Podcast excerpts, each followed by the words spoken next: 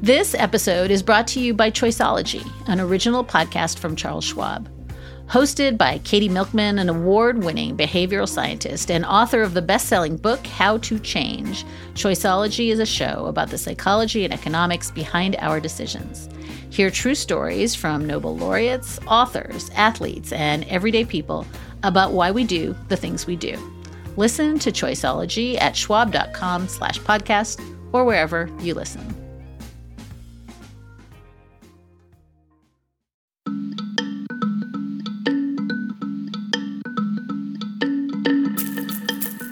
If the court comes to see the SG as simply another political player from the executive branch, I think that's an institutional problem going forward for the office.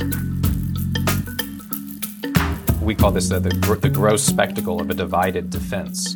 Um, which I think is not just a threat to, to Mr. McCoy's uh, liberty, but, but really to the legitimacy of the criminal justice system itself. Can we even call it assistance of counsel? Is that what it is when a lawyer overrides that person's wishes?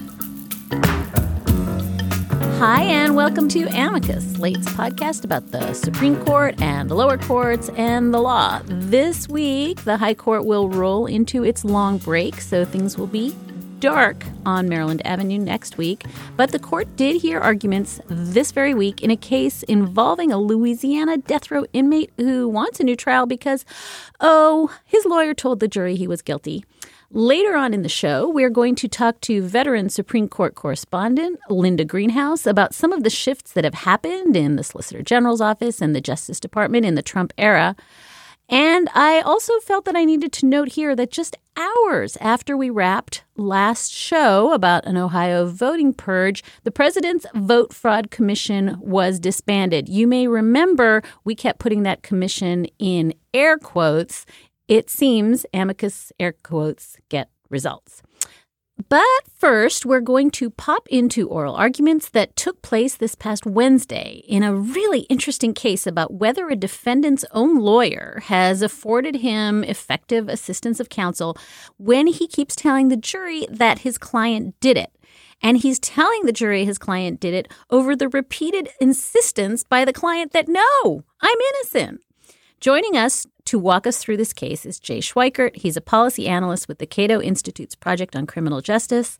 His research and advocacy focuses on accountability for prosecutors and police and Sixth Amendment trial rights. And he was co author of an amicus brief filed on behalf of the capital defendant in this case, McCoy versus Louisiana. Jay, welcome to the show.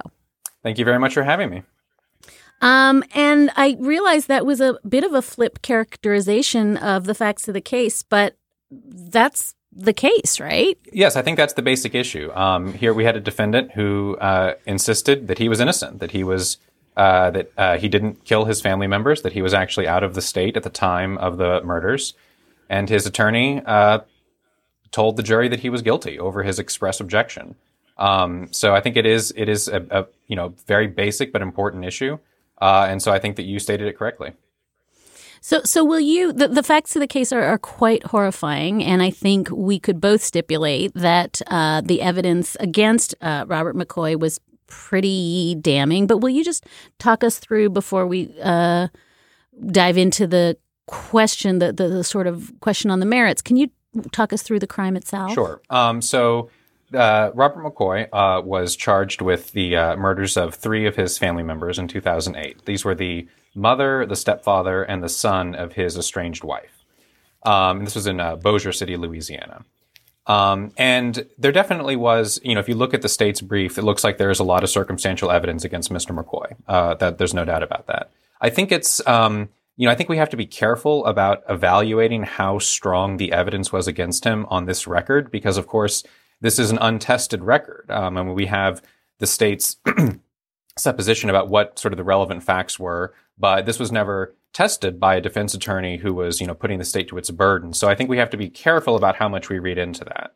But uh, so Mr. McCoy, um, despite the circumstantial evidence against him, uh, said that he was out of the state at the time of these murders, and he attributed the murders to a to police to corrupt police officers, and thought that the evidence against him was the result of a police conspiracy. Uh, and he proposed, he said that he had witnesses who would support this alibi, that would support um, him being out of the state at the time of the murders. Uh, he was originally appointed uh, public defenders, um, but he ultimately dismissed them because they refused to uh, support his subpoenas for these witnesses for his alibi defense because they thought this wasn't plausible. Uh, he was then uh, qualified to represent himself. Um, defendants have a constitutional right to self-representation, and he was trying to pursue that at one point, and the, and the court said that he was mentally competent to do that. Uh, but then his family retained another attorney, Larry English, to represent him. Uh, and Larry English, like the public defenders, um, didn't think that this alibi defense was plausible and didn't support his subpoenas for these witnesses. Uh, so there was a bit of conflict between him and Mr. English um, throughout a lot of uh, their uh, representation. But then the key, the key change here is that 16 days before trial, Mr. English tells Mr. McCoy for the first time, I'm going to tell the jury that you are guilty. Uh, there's too much evidence against you. Uh, the the best that we can do to avoid the death penalty, because this was a capital case, the best that we can do is to admit you were responsible for these murders, uh, but try to argue sort of a diminished mental state, hopefully to avoid the death penalty and get life in prison instead. And, and to be fair, this is not an inherently unreasonable strategy. This is something that attorneys sometimes do in capital cases because capital cases often do involve overwhelming evidence. But here, Mr. McCoy said, absolutely not. Do not do that. I am innocent. You are not telling the jury that I killed my family members. Um, and so that's sort of where they left it between the two of them. And then two days before trial, there was a pre-trial conference um, and here, uh, Mr. McCoy tells the judge, and again, this is the first time that he's been before the judge since he's learned what Mr. what his lawyer's planning to do, and tells the judge, you know, he, I'm I'm not guilty. He, I don't want him to be my lawyer. He can't tell them I did this. Uh, he requests a continuance to get a new lawyer, and the judge denies it. Um, he then asks to represent himself again, which of course the judge had already said he could do, but the judge denied that as well. And then basically told Mr. English, you know, you're the attorney you have to proceed as you think, uh, as you see fit. And then, so at trial, in the opening statement, uh, you know, his lawyer gets up and says, I'm, I'm telling you right now, my client killed these people. Uh, Mr. McCoy objects and interrupts him. Uh, and you know, asks, tells, says again to the judge, you know, this is unconstitutional what he's doing. He's selling me out. Mr. McCoy takes the stand at trial himself to present his alibi defense and defend his innocence.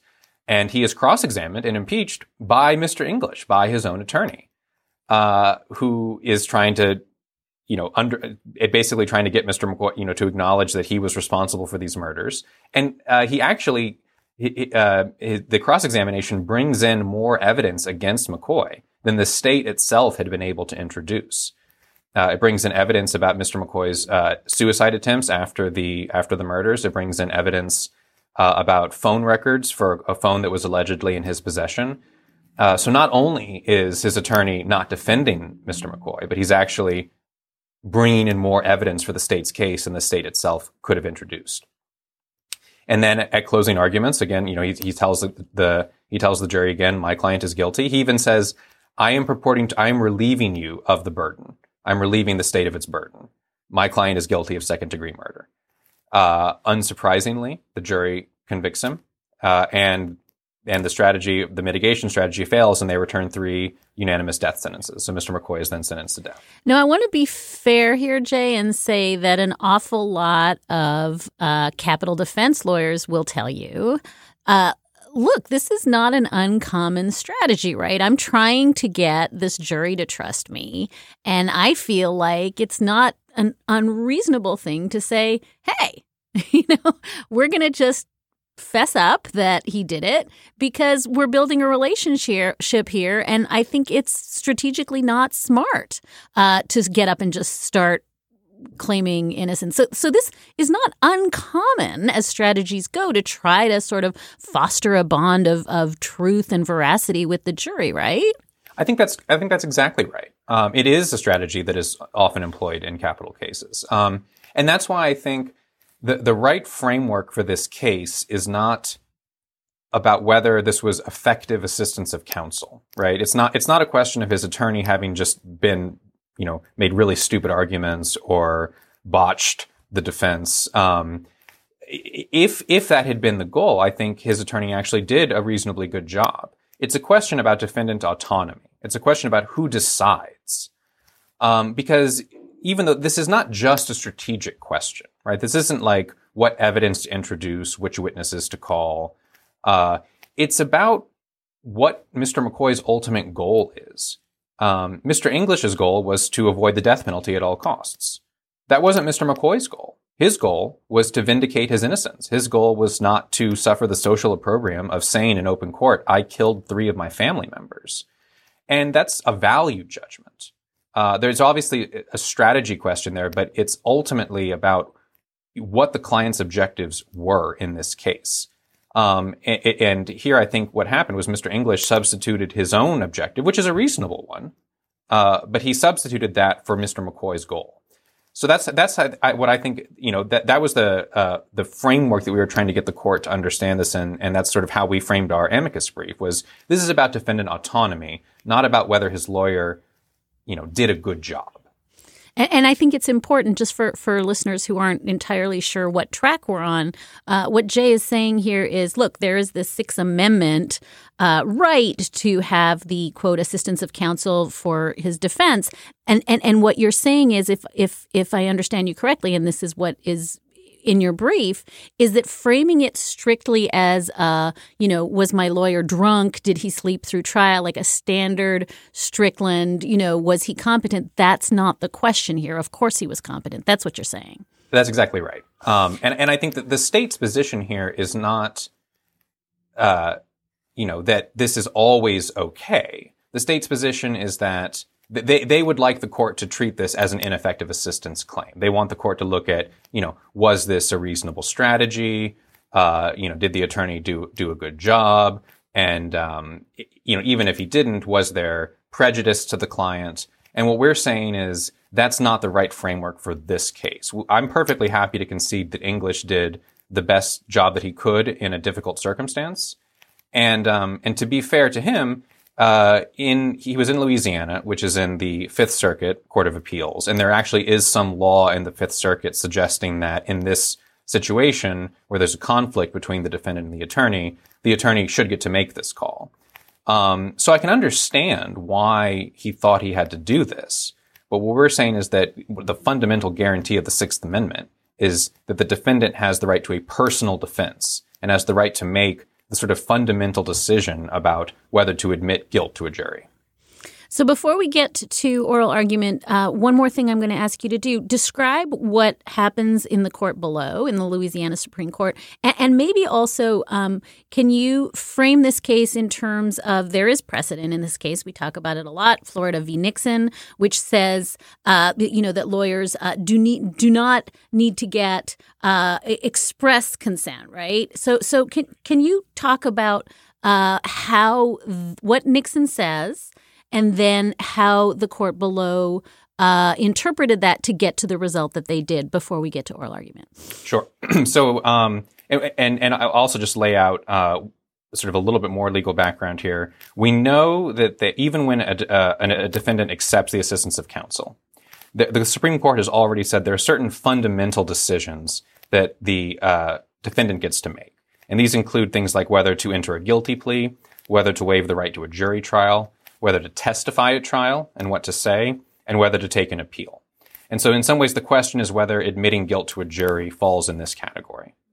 So now Florida v. Nixon is a 2004 Supreme Court case that is superficially similar here on the facts, where you had a defendant in a capital case, and his attorney thought that there was overwhelming evidence of guilt and uh, thought the best strategy was a mitigation concession strategy to, to admit responsibility but argue against the death penalty. He consulted with his client on it. But there, uh, Nixon neither consented nor objected. He was largely unresponsive and didn't really offer guidance to his attorney either way. And so after consulting with his client, uh, his attorney ultimately at trial did follow this strategy and did admit guilt. And he was convicted. And the, when that case went to, before the Supreme Court, uh, the court said in a unanimous 8-0 opinion by Justice Ginsburg that the the the attorney did not need to get express consent. There are certain decisions where you do need express consent. You have to get express consent to enter a guilty plea. You can't do that uh, if your client does, unless your client specifically tells you to. But here, you know, if you consulted with your client um, and they didn't say one way or another, uh, it, you know, it's something that you can, it's not inherently problematic. And then that would be evaluated as a basic ineffective assistance. Was it reasonable or not? And there the court said it was reasonable.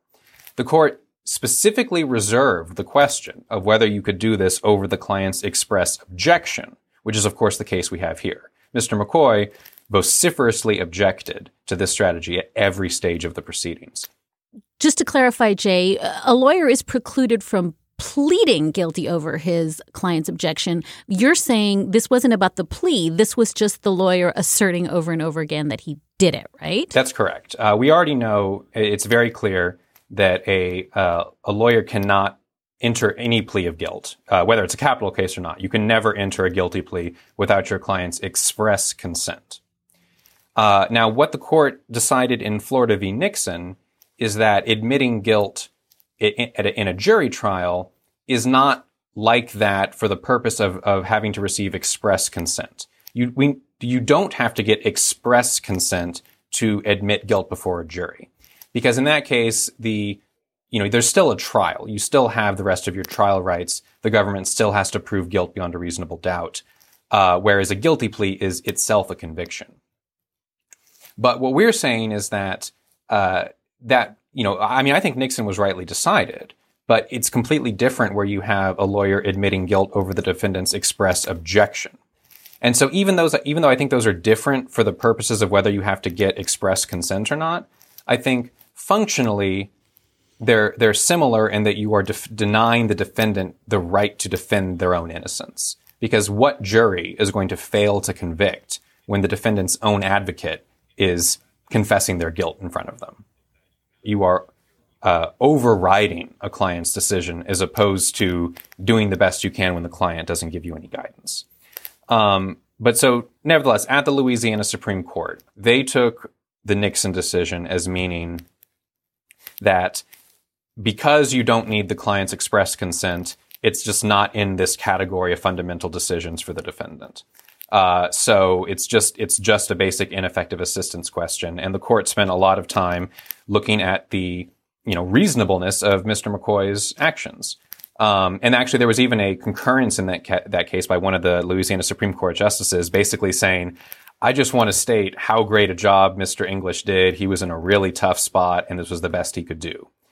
Um, w- one of the concerns that the Louisiana Supreme Court had is they seemed to think that it would have violated uh, Mr. English's professional responsibility to the court to proceed with a defense that he knew to be uh, uh, uh, false, right, or to put on testimony that would be that he thought would be perjury. And I think what that um, sort of confuses is is what the what the constitutional issue is here. Mr. McCoy is not demanding on appeal. He's not saying he has the right to affirmatively demand that his attorney make particular arguments. He, he can't he can't direct his attorney to say, "I want you to pre- call these witnesses and present this defense." Um, that's not what he's claiming. All he's saying is what the attorney can't do, and the attorney can't affirmatively admit guilt to a charged crime over his objection. So I think that that issue was causing a little bit of confusion at the Louisiana Supreme Court because they were they, I think they understood Mr. McCoy to be demanding the right to present this particular alibi defense. Uh, but I think now it, it's very clear that that's not the constitutional uh, right he's demanding. So, so I want to be really clear that the jury is witnessing throughout McCoy's trial this kind of spectacle that is not contemplated in Nixon, where you know the lawyer keeps asserting one thing and McCoy keeps as you said, vociferously saying, I do not agree to this. The jury is witnessing uh, this open conflict between McCoy and his own attorney that uh, is obviously shaping the way they're thinking about this case, too, right? In, our brief, uh, we call this the, the, the, gross spectacle of a divided defense. Um, which I think is not just a threat to to Mr. McCoy's uh, liberty, but but really to the legitimacy of the criminal justice system itself. Um, you know, our you know the, the Anglo-Saxon legal heritage is the adversarial system, right? And, and especially in criminal cases, you know, our, the, the storied history of criminal justice in this country is the jury trial, where you had have adversarial testing of evidence and a presumption of innocence, uh, where the defendant has an advocate uh, committed to them to to putting the state to its burden of proof. Um, and without that, I think you don't have criminal justice. Um, and here, you know, I, would be curious to sort of see what the jury thought of this, but I, I, have to imagine that a jury seeing the defendant's own advocate basically give them up, uh, you know, sort of undermines what we think the jury trial in this country is supposed to be. Um, I think it's one of, that's one of the reasons that the Cato Institute was was really interested in getting involved in this case because we're very concerned about the diminishing jury trial uh, in this country generally. Um, just as a brief aside, um, uh, over 95% of criminal cases in this country are not uh, resolved at a jury trial, but through plea bargaining, um, which I find very concerning because there you don't have this testing of evidence. You just have guilt that's admitted but never proven. Um, and that's a difficult problem to solve, but I think the least we could do is not discourage trials even more than we already have. And if we sort of enshrine this rule that, well, if the defendant, dis- if the attorney disagrees with the defendant about whether, you know, innocence is a good strategy or not. They can basically just offer up the defendant uh, with a concession of guilt. I think that that you know not only undermines the defendant's rights but strikes at what the adversarial system itself is supposed to be. Now, the other side says, uh, not entirely unreasonably, you are going to open the floodgates to uh, every single death penalty defendant saying, Oh, I disagreed with my lawyer, therefore I get a new trial. I think the oral argument then becomes in principle, what happened to Mr. McCoy is awful, but where are we going to draw the line? And so let's listen for a minute to Elizabeth Murrill. She's Louisiana's Solicitor General, and she's trying to argue that, at least in some cases, uh, lawyers need to be able to override their client's wishes. In a narrow class of death penalty cases, counsel sometimes might be required to override his client on a trial strategy when the tra- strategy that the, that the client wants counsel to pursue is a futile charade and requires him that to defeat both their objectives of defeating the death penalty. Jay, my question to you is um, how does her uh, futile charade language go over at oral argument? So I think there was there was quite a bit of skepticism about that because uh, again I, I think it's I think it's difficult to establish what is a futile charade or not until you've put the state to its burden. Um, I, actually want to focus on on another part of what she said, which was the shared objective of avoiding the death penalty. I think that was a point that a lot of the justices pushed back on um, because Mr. McCoy's objective wasn't avoiding the death penalty at all costs. His objective was uh, vindicating his innocence and not suffering the social opprobrium of saying, I killed my family. Um, so that was the objective that his attorney had. Um, but it wasn't the objective that Mr. McCoy had. And so I think that framing by the state uh, ignores that this isn't just about strategy. This is about a value judgment. This is what does Mr. McCoy care about the most? What are the objectives of representation here? Uh, and I think that that I was very encouraged um, to hear uh, responses, especially from Justice Kagan. I think she really she really grabbed onto this point and pushed back on it, as, as, and the Chief Justice did as well. Um, so that to me is kind of the heart of the case. Uh, you know, it's not about it, this wasn't a question of of how. It was a question of what, right? What was the ultimate goal? Um, and so so that I think is what caused uh, the most pushback from the justices on, on the state's position. Well, let's play a little bit of Elena Kagan because I think that she was trying uh, to capture both that these are not shared goals and also uh, how this puts the lawyer in what she calls a terrible position. So let's play her for a moment. You, you just have conflicting objectives. I mean, I totally understand that this lawyer was in a terrible position because this lawyer wants to defeat the death penalty. And he has a client who says, that's not my goal here. But the question is, when that happens, does the lawyer have to step back and say, you know what? That's not his goal. His goal is to avoid admitting that he killed his family members. Uh, Jay, so you're what you're telling me is that when you have you know both conservatives and liberals on the court conceding that uh, these are not in fact uh, shared goals the way Louisiana is positing, it seems to me that you have I think uh, more than five votes for the proposition that something went horribly wrong here, right? I think that's right. Um, I feel I feel pretty confident about the ultimate outcome. I think that uh, certainly Justices Kagan and Sotomayor and Ginsburg seem to be, I think, pretty strongly on Mr. McCoy's side. I think the Chief Justice and Justice Gorsuch uh, were as well, because um, I think they shared this sense of uh, this. There was a substitution of goals.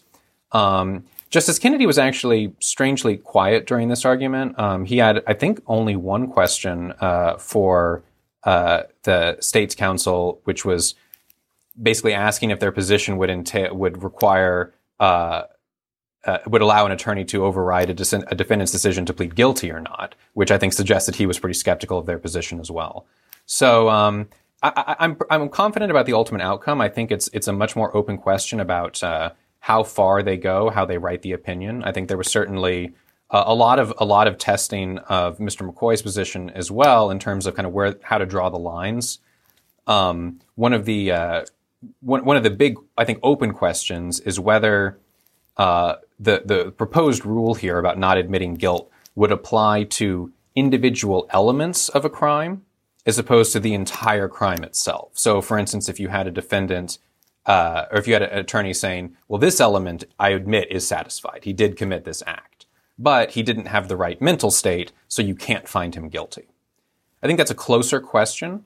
Uh, it's it's certainly not the one presented here because here you had his attorneys squarely saying my client is guilty of second degree murder. Um, so I think there are some there are some line drawing questions, and I'll be curious to see how the court addresses that. Uh, but I don't think you have to get into all those details to decide this case. And it's probably worth flagging that Justice Alito was uh, so throwing forth reasons that you know maybe he wasn't uh, f- you know uh, fit, uh, that he was trying to find some other way to get out of this hole. Right. I think that's right. He he had some questions about you know w- why did it even get to this point? Right. Shouldn't shouldn't the proper remedy have been just you know con- a continuance or getting him new counsel or letting him represent himself? Um, and, and I think that that's a you know, I think that's a fair question, uh, and I think most of the time that would probably probably be sufficient. But uh, this kind of this kind of thing actually comes up more often than you might expect. I mean, there are a number of lower court cases that have similar uh, similar facts where at trial you have a conflict between the defendant and his attorney on whether to admit guilt. So I, I think it is important that there be a clear rule from the court to address the scenario, even if it's not going to come up all that often. Jay, I want to play you one last bit of audio, um, and I think it is, in some ways, the emotional high point uh, or low point, I don't know, of, of the argument. And it's Justice Breyer uh, talking about, um, you know, folks walking themselves right into the death chamber. So let's have a listen. Because a large percentage of the people that insist on representing themselves, particularly in death cases, are going to walk right into the death, uh, the, the death chamber a lot of the people there are just not really capable of managing their own defense. And I think I also want to play uh, Sonia Sotomayor responding uh, and saying that's okay. And she says people can walk themselves into jail. They can walk themselves, regrettably, into the gas chamber, but they have a right to tell their story. Is this sort of narratively about uh, on the one hand, Justice Breyer is worried. He's saying you don't have a right to tell your own story if you're walking yourself right into into uh, lethal injection, and and and correspondingly, Sonia Sotomayor making what feels like a kind of libertarian argument, saying it's still your story. That's that's what everybody focused on yesterday, right? That tension. I think that's right, and I think it really does it does go to a kind of deep philosophical question about what we're doing with our criminal justice system and who sort of who gets to decide these fundamental questions. Um, and, and, I think that you know from a I think sort of libertarian or just sort of general kind of like autonomy perspective, uh, you know, defendants are allowed to make decisions that put themselves at risk. Uh, and I think that this is reflected in uh, a, a, lot of areas of our jurisprudence. It's certainly reflected in the self representation cases. We know that defendants have the right to represent themselves. Even though, you know, of course, most of the time, most defendants are not going to represent themselves as well as uh, attorneys might. Um, there's a, I think, a fabulous quote from uh, Justice Scalia uh, in a case uh, Martinez, um, which he, where he is concurring. This is about self-representation. He says, "Our system of laws generally presumes that the criminal defendant, after being fully informed, knows his own best interests and does not need them dictated by the state. Any other approach is unworthy of a free people."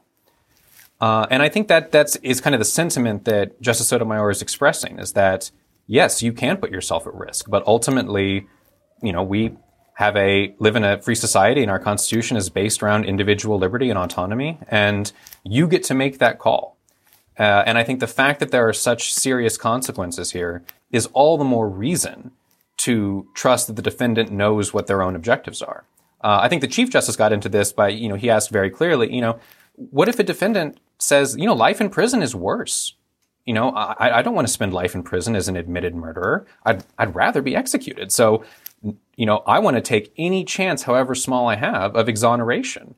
Uh, you know, that's a value judgment. And I think a free society and a liberal criminal justice system, we have to let individuals make their own value judgments. And, and, what's the answer, Jay, to the question about, you know, Mr. English has decades of expertise and that he maybe does know better. He knows better how to talk to a jury. The answer is just he knows better. He should express his opinion and then he needs to back away and, and let, as Justice Breyer says, let his client march into the death chamber? So I think that he knows better on the how question, right? He knows the law. He knows how to make legal arguments. He knows how to challenge, present or, or challenge evidence. He knows how to file motions. Uh, on all these sort of questions of legal tactics and legal procedure, uh, certainly he does know better. And it's precisely because of that expertise that we uh, guarantee defendants the right to appointed counsel. Um, he doesn't know better on what Mr. McCoy's goals and values should be. Um, I don't think that's a question about law. That's a question about, you know, th- those questions may turn on your sort of philosophical or religious beliefs about death and redemption, uh, about your relationships with friends and family, the value you place on your own integrity, uh, inner knowledge of your own culpability um, that that is the set of issues that determines uh, how to weigh the risk of a capital sentence. And there, um, I don't think lawyers know better than defendants. I think every individual is going to have a different take on that very difficult question. And the job of a lawyer is to consult with your client, uh, advise them on all of the sort of legal procedural questions where you do have expertise, and then ultimately, you know, take their answer about what their objectives are. Um, a lot of, you know, a lot of clients. I mean, I'm, I'm, I'm an attorney and I can, I can say, you know, a lot of clients are, are difficult clients. You don't have to, uh, be, you know, it, it is the usual case, not the rare case where a client's goals or, or, or perspective, you know, make the attorney's job more difficult. Too bad. You know, that's, that's your job as a professional is to, is to handle that and respond to that appropriately and not to substitute what you think is best for the client. Jay Schweikert is a policy analyst with the Cato Institute's Project on Criminal Justice. He filed an amicus brief in this case, McCoy versus Louisiana. And Jay, I want to thank you for uh, taking us through uh, what is surely the most bracingly ontological podcast of amicus we've ever had. Thanks for being here. Thank you very much, Dahlia. It was a pleasure. Lucky Land Casino asking people what's the weirdest place you've gotten lucky? Lucky? In line at the deli, I guess? Aha, in my dentist's office. More than once, actually. Do I have to say? Yes, you do. In the car before my kids' PTA meeting. Really? Yes. Excuse me, what's the weirdest place you've gotten lucky? I never win and tell. Well, there you have it. You can get lucky anywhere playing at LuckyLandSlots.com. Play for free right now. Are you feeling lucky? No purchase necessary. Void where prohibited by law. 18 plus. Terms and conditions apply. See website for details. The Double X Gabfest is a biweekly podcast about feminism, gender, sexuality, health, politics, Beyonce, and other issues of burning interest to women and their friends. It is hosted by Invisibilia co-host Hanna Rosin, New York Magazine's Noreen Malone, and managing producer of Slate podcast June Thomas. Every other Thursday, get a heaping helping of feminist discourse about news and culture in your podcast feed in the Double X Gabfest. Check out the most recent episode probing the burning question Oprah 2020 and the feminist generation gap in the Me Too movement. Download and subscribe to the Double X Gabfest wherever you find your podcasts. Joining us now is somebody I have wanted to have on this podcast mm, since the first day, uh, and that is Linda Greenhouse. Uh, she covered the U.S. Supreme Court for nearly three decades for the New York Times. She won a Pulitzer Prize for it, and she's still a contributing writer at the New York Times. She's also uh, the Joseph Goldstein Lecturer in Law, Senior Research Scholar in Law, and Knight Distinguished Journalist in Residence uh, at Yale Law School. And her book, Just a Journalist on the Press Life and the Spaces Between, came out last fall. Longest bio ever. Sorry, Linda, welcome to the show. It's a pleasure to be here, Dahlia. And there's about a million things I want to ask you, but I think I want to start by asking you to explain something that comes up almost every episode of this podcast, but never gets fleshed out. Can can you describe the U.S. Solicitor General's office for us? You've watched it over many administrations, over uh, many many different presidents and different uh, ideologies. Can you try for listeners who we talk about it but don't understand what that institution is? Can you tell us what this entity is and how it's different uh, from other more political branches of government? Sure. So the Solicitor General's office is located in the Department of Justice. The Solicitor General is a presidential nominee confirmed by the Senate, and he or she is the only federal official who by statute is required to be, quote, learned in the law. So even Supreme Court justices, there's nothing in the Constitution or statute that requires them to be lawyers. But the Solicitor General has to be a lawyer and the SG, as that person is called, is the government's top appellate lawyer. The office, which is really small, about 20 lawyers, most of whom are career civil servants, almost all of whom are, uh, represents the government in the Supreme Court and also in the courts of appeals in the sense that uh, no government appeal can go forward without the permission of the SG's office. They vet anytime the government loses, uh, they look and see whether that's a case worthy of appeal to some higher court. And uh, in the case of the DACA Dreamer case that's rattling around, uh, they've decided they want to jump over the appeals court, the Ninth Circuit, and go right to the Supreme Court.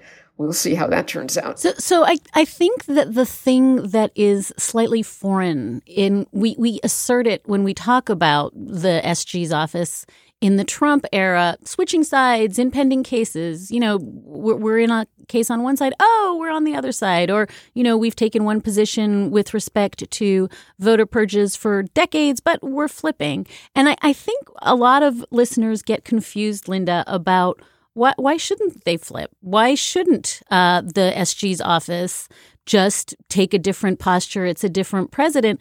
And we've had other folks on the show just say it's not done. But I would love for you to explain to people who don't understand why we are so hung up on the appearance that this office is objective, given that it's part of the Justice Department. It has to go where it's told to go. Why this tension and why? when we talk about it and we say, you know, John Roberts really hates it when the SG's office flips sides, is this just an illusion or is this something that matters systemically and institutionally to have consistency in this office? Well, I think not all cases are the same, and it's not accurate to say that it isn't done. Um, it is done uh, to some degree, probably by every administration, because the the line between law and politics at this level is a very thin and and porous one.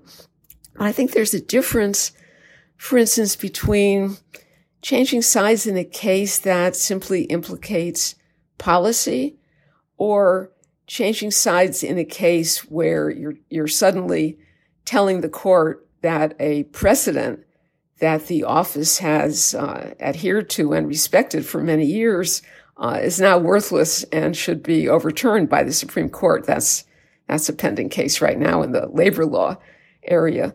Uh, so it's it's happened quite a lot in the last few months, and I guess the Solicitor General always has to make a judgment uh, about the office's reputation before the court. It's the most frequent repeat player. Uh, it's the most likely to get its appeal heard by the Supreme Court. Uh, the court will grant a Solicitor General appeal at the rate of about 85%, and for everybody else, it's about 1.5%. Uh, so this is a reputation that, you know, was many years in the making. Uh, it's not that hard to destroy a reputation uh, much more quickly than it takes to, to build one. And so if the court comes to see the SG as simply another political player from the executive branch, I think that's an institutional problem going forward for the office. And is it an institutional problem? I guess this is underpinning what I am trying to figure out. It's an institutional problem for the court too, right? Or at least for John Roberts, who prizes these ideas of stability and of credibility, or will the court just get over it? It, it seems to me as though, you know, and I know this is the, the refrain that we all assert norms, norms. This is just a norm, right? John Roberts will recover from a very politicized SG's office. No? Well, sure. You know, we're all going to live through this. Um, he comes at it. He was a deputy solicitor general, so he has a stake in the reputation, the integrity of the office. Uh, also, I think the, the, the court relies on the Solicitor General's office to be a straight shooter. Uh, you know, when there's a conflict in the, in the lower courts, a conflict in the circuits that makes a case worthy of taking up to the Supreme Court. I mean, every lawyer asserts there's a conflict in the circuits, and that's why you should hear my case. Well, maybe there isn't, maybe there isn't a real conflict. But if the Solicitor General says there's a conflict, the court wants to be able to rely on that, wants to be able to rely on uh, the statements of facts and, and, and the statements of where, where precedent should lead the court. So if that gets eroded, um, it's a problem for the SG and it's a problem for the court, certainly. You, you mentioned this earlier, but let's circle back and and um, tease it out, Linda. You mentioned that the Justice Department on Tuesday said that it was going to take the very rare step of asking the Supreme Court to just skip a step and uh, overturn a judicial ruling uh, in the DACA case. Uh, I think again we, have got a, a, a lower court judgment. It's a pretty dramatic judgment. And this is uh, the Justice Department simply saying, we don't need to go through the Ninth Circuit. Let's just leapfrog it up to the High Court. How rare is that? It's pretty rare. And uh, of course, all the SG can do is ask.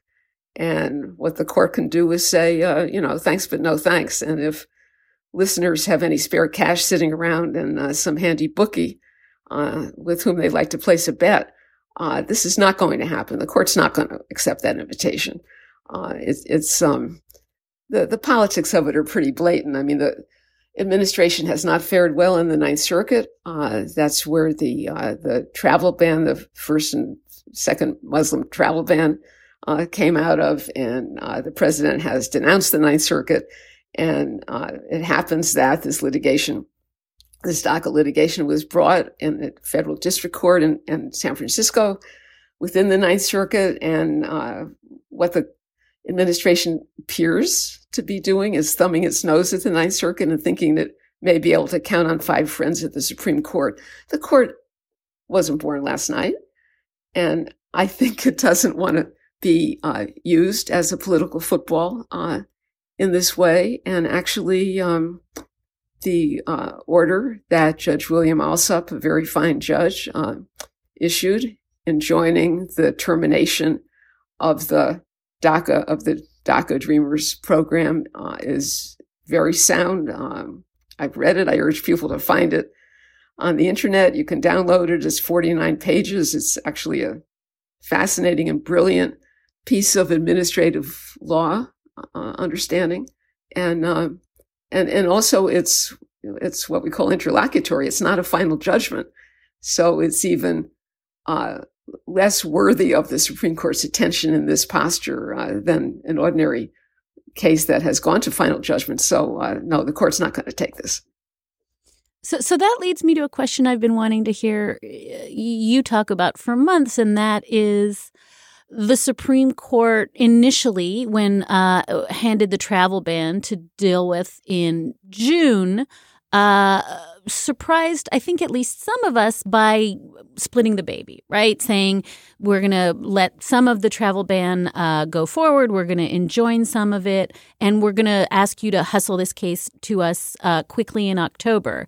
And then what we saw this fall seemed to be, I don't know, if it's travel ban fatigue or but for the first time we saw even uh, two liberal judges justice i'm sorry for the first time we saw two liberal judge justices uh, flip over and say yeah no i think uh, I think we can live with some version of the new one. Uh, are the justices getting worn out like the rest of us? Is is there a possibility? I think I've called it on this show outrage fatigue, where if the administration just keeps refining, sanding down, fixing slightly, and tweaking uh, versions of the travel ban or other uh, things that they did poorly at first, but they do better and better, that the court just at some point says, okay, we're fine, good, go. And that is that how this is going to progress, at least at the high court level? Well, I mean, the, the honest answer is I'm not sure, but, but there's another side of the coin to what the court did when it let uh, travel ban point three uh, uh, take effect, which is in that same order it says something like, uh, we expect that the two lower courts in which this case resides, uh, marching toward final judgment, will act very promptly and uh, arguments are set. The order said, you know, within the next couple weeks, I think it was, uh, and those courts are moving forward. So it kind of reminded me of what went on uh, back in the Guantanamo years when um, the court was very eager to hear from the DC Circuit, from the Federal Court of Appeals in DC, um, on what eventually became the Boumediene case. Uh, the court wants to, you know, fully inform itself before it makes a, a really major decision. So I, I actually didn't see outrage fatigue in that. I saw a more strategic judgment that, uh, you know, maybe once we see the full dimensions of whatever this uh, Travel Ban 3.0 is, uh, and we can't quite tell right now, uh, we'll have a, a, better purchase on it. I, I, thought it was, you know, pretty, pretty sound actually. Um, and and now I want you to tee up a case that I think listeners maybe don't know enough about, and that's uh, the NIFLA case. This is the Crisis Pregnancy Center case that the court is going to hear this spring. Uh, I think if you asked most people if there was a case that had anything to do with abortion on the docket this uh, year, they'd say, "Nah." Uh, but actually, there is, uh, and I think it's a pretty consequential case. Do you mind uh, sort of teeing up for listeners what is at issue in that case? Sure. So this is a case at the intersection of uh, abortion law and uh, the First Amendment. That's a pretty tricky place to be. So uh, people may be familiar with the so-called crisis pregnancy centers, CPCs, which hold themselves out. You know, if you see a, a placard in the subway or whatever that says, you know, pregnant, need help, call us. Well, if you call us, uh, it's it's an entity, uh, the purpose of which is, in fact, to discourage women from having abortions, which means, of course, they will have babies. So uh, these entities, and there are hundreds and hundreds of them, there are uh, several hundred in the state of California alone. So the California legislature passed a law called the FACT. The acronym is the FACT Act, F-A-C-T, FACT, uh, that uh, has has two parts to it. To for a, a crisis pregnancy clinic that actually is not any kind of clinic in the sense that it has no medical personnel on the premises, uh, ha- they have to post a sign that says, by the way, uh, dear would be patient, uh, there are no doctors here and there are no medical services provided. For those clinics that actually do have medical personnel who do things like sonograms and pregnancy tests and, and, and so on, uh, they have to post a notice that says, uh, Dear patient, um, you're here. Uh, if by chance you decide you want to terminate this pregnancy, uh, California has a program in place. If you cannot afford to pay for an abortion, uh, California will uh, will help you pay for it. uh, call this number 24 7. And this has to be either posted or handed out to people as they walk in. So the question in both of these uh, parts of this law are is this compelled speech? Are these entities that don't wish to provide this information uh, to the people who walk in the door being forced to be the carriers, the transmitters of a government message that they don't choose to transmit? And, you know, there's pretty robust First Amendment law about compelled speech. You can't have, there's an old, uh, old case from New Hampshire on the slogan on the license plate. You can't be forced to have it on your car if you don't agree with it and this kind of thing. On the other hand, of course, um, as a matter of consumer protection, uh, government has the right, or we hope it has the right, uh, to make sure that consumers are informed as to what they're getting into. So the Ninth Circuit uh, upheld this law against a challenge brought by a chain of these crisis pregnancy centers. Uh, courts in other parts of the country, including very recently, uh, the Fourth Circuit in the in the southeast uh, has struck down uh, one of these laws, a law from Maryland. Um, so there's a you know pretty pretty powerful uh, debate going on over this, and uh, I don't think I'd like to put a bet on on the outcome of this case. So, so I you have written about, and I know Mark Stern and I at Slate have written about this case as maybe this isn't the worst thing in the world uh, because it could certainly, even if the court uh, were to say, you know, the FACT Act is unconstitutional, maybe it could have implications for all the mandatory scripts that have false information that physicians have to read in other jurisdictions. So maybe it could accidentally redound to the benefit of, you know, if we're going to say we don't want to be compelled to say things that are false, then doesn't that cut both ways? Does that hold any water for you? Uh, yes, I think it does. I mean, there are uh, laws that have been upheld. Um, uh, the the one that really comes to mind never reached the Supreme Court because uh, the court was just viewed by the abortion rights community as not a friendly environment. But a law that requires doctors before they actually perform the abortion to kind of read a script to patients that says if you go through with this, uh, you'll be a greater risk for suicide and uh, you know all kinds of dire consequences, which uh, in numerous peer reviewed studies uh, have been shown to be not true, not true at all. Uh, and this was challenged on compelled speech First Amendment grounds, and uh, it was upheld by a federal appeals court. So uh, the, there's there is more at stake in this case in terms of of the role of the First Amendment in the abortion context. Uh, definitely is. Is this case? I class this in almost with the masterpiece cake shop, in that it's kind of a speech case, but it's also kind of a religion case. And even though the religious claims uh, have fallen out uh, uh, of this case, there's a way in which uh, these speech claims become some kind of speech plus or speech I don't know what, but speech that is different from regular speech simply because uh, the uh, speaker has religious objections. Is that a fair characterization, Linda? And I, I, guess the, the deeper question is when it has this valence that is about faith, uh, that these crisis pre- pregnancy centers cannot be forced to say something because their message is abortion is always bad and you should always carry to term. Does the court reckon with that differently because there is this faith piece of it, even if it's fallen out of the case by the time it formally is argued? Well, religion is a tough issue for the court.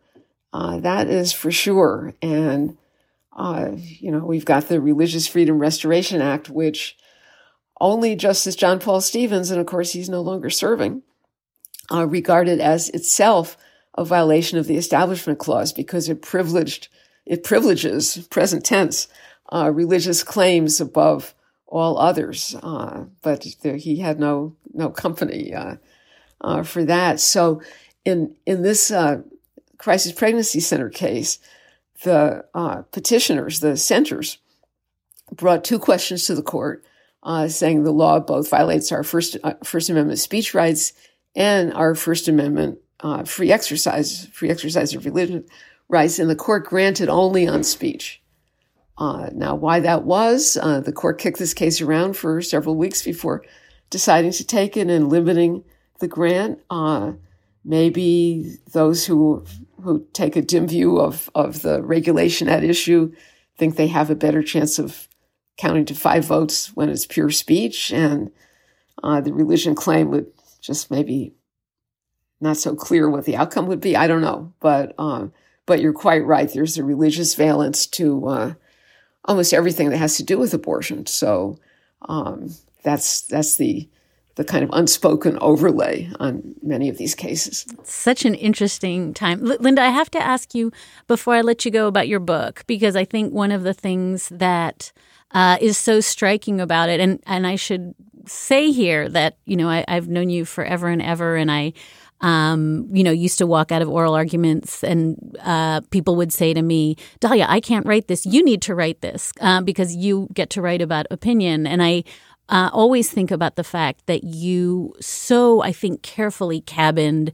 your opinions and your views a- away from uh, what you wrote, which was, I think, really striving to be objective. And, and I think your book is wrestling with that seam and how much obligation we have. I always thought it was so amazing that uh, the smartest people about the Supreme Court couldn't write what they really thought in that press room. But I wonder how much the advent, I know you started the book before Trump and, and then finished it during Trump, but how much the advent of the Trump age uh, has shaped your thinking on this question of, you know, he says, she says, and false equivalency and the parody that is such a part of the way we report on the court, and how much uh, this would have been a really different book if Hillary Clinton had been elected. Ah, well, uh, the the experience, the the mainstream media's response to the advent of Donald Trump actually hasn't changed my own views. I've been writing and talking about this actually for, for years that the, the kind of norm of, uh, uh, you know, the phony equivalence and the he said, she said, and there's two sides to every story, even if there's really only one side or there's 25 side, sides of a complicated story, and that kind of thing. Uh, I've been complaining about that for, for a long time. What's so fascinating about the Trump era is that the mainstream media finally had to wrestle with this and decide when it simply wasn't enough to accurately quote somebody telling a lie. Uh, because, you know, the quote's accurate, so nobody can say, you know, I demand a correction. Uh, but looking, looking to what the readers are entitled to learn from a news report written by uh, smart, informed journalists uh, are you going to be disabled from saying, by the way, dear reader, uh, I'm quoting accurately uh, something that this newsmaker said, but what he said simply is not true. And it's just been the, the book, the kind of central chapter in the book chronicles the, um, the, the, through the lens of, of looking at the New York Times mostly, um, how the mainstream media came to terms with this. And, and it ends with a question, which is uh, Has something changed in the media's DNA because of this? Or is it pretty much Trump era specific? And when Trump passes from the scene, uh, will, will we all revert back to our, uh, back to our habits?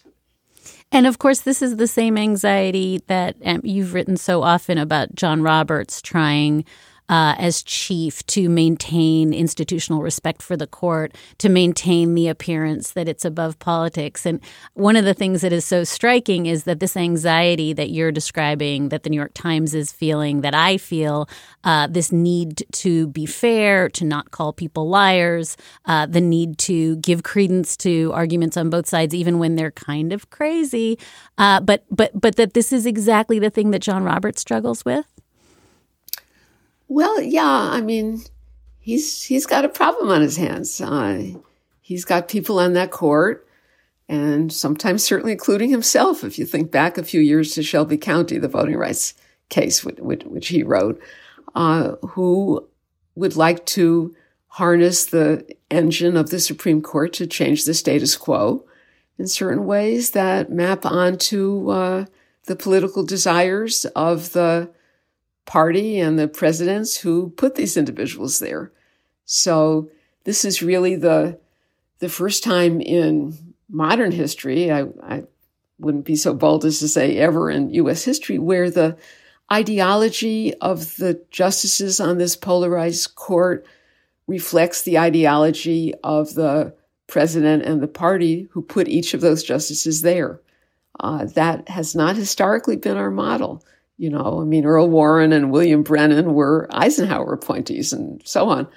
Uh, so it puts the court in a dangerous place. And John Roberts is a student of history, and he knows that as well as you and I do. And he's got to decide um, uh, what he wants to do about it.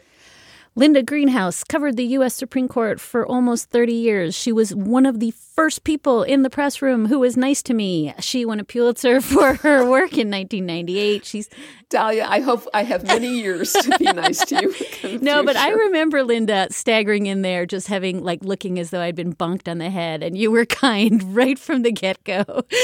Linda's still a contributing writer Okay. at the New York Times and teaches uh, at Yale Law School. Her amazing book, Just a Journalist, on the press, life, and the spaces between, came out this fall. Linda, what a joy to have you on Amicus. Thanks for joining us. My pleasure. And that is going to do it for today's episode of Amicus. Our email is, as ever, amicus at slate.com, and you can find us at facebook.com slash amicus podcast. Please keep your letters and your thoughts and even your complaints and your critiques coming. We love to hear from you. We try really hard to write back.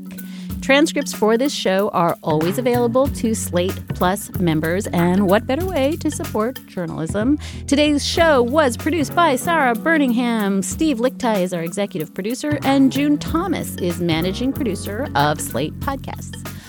We will be back with you in two short weeks for another episode of Amicus.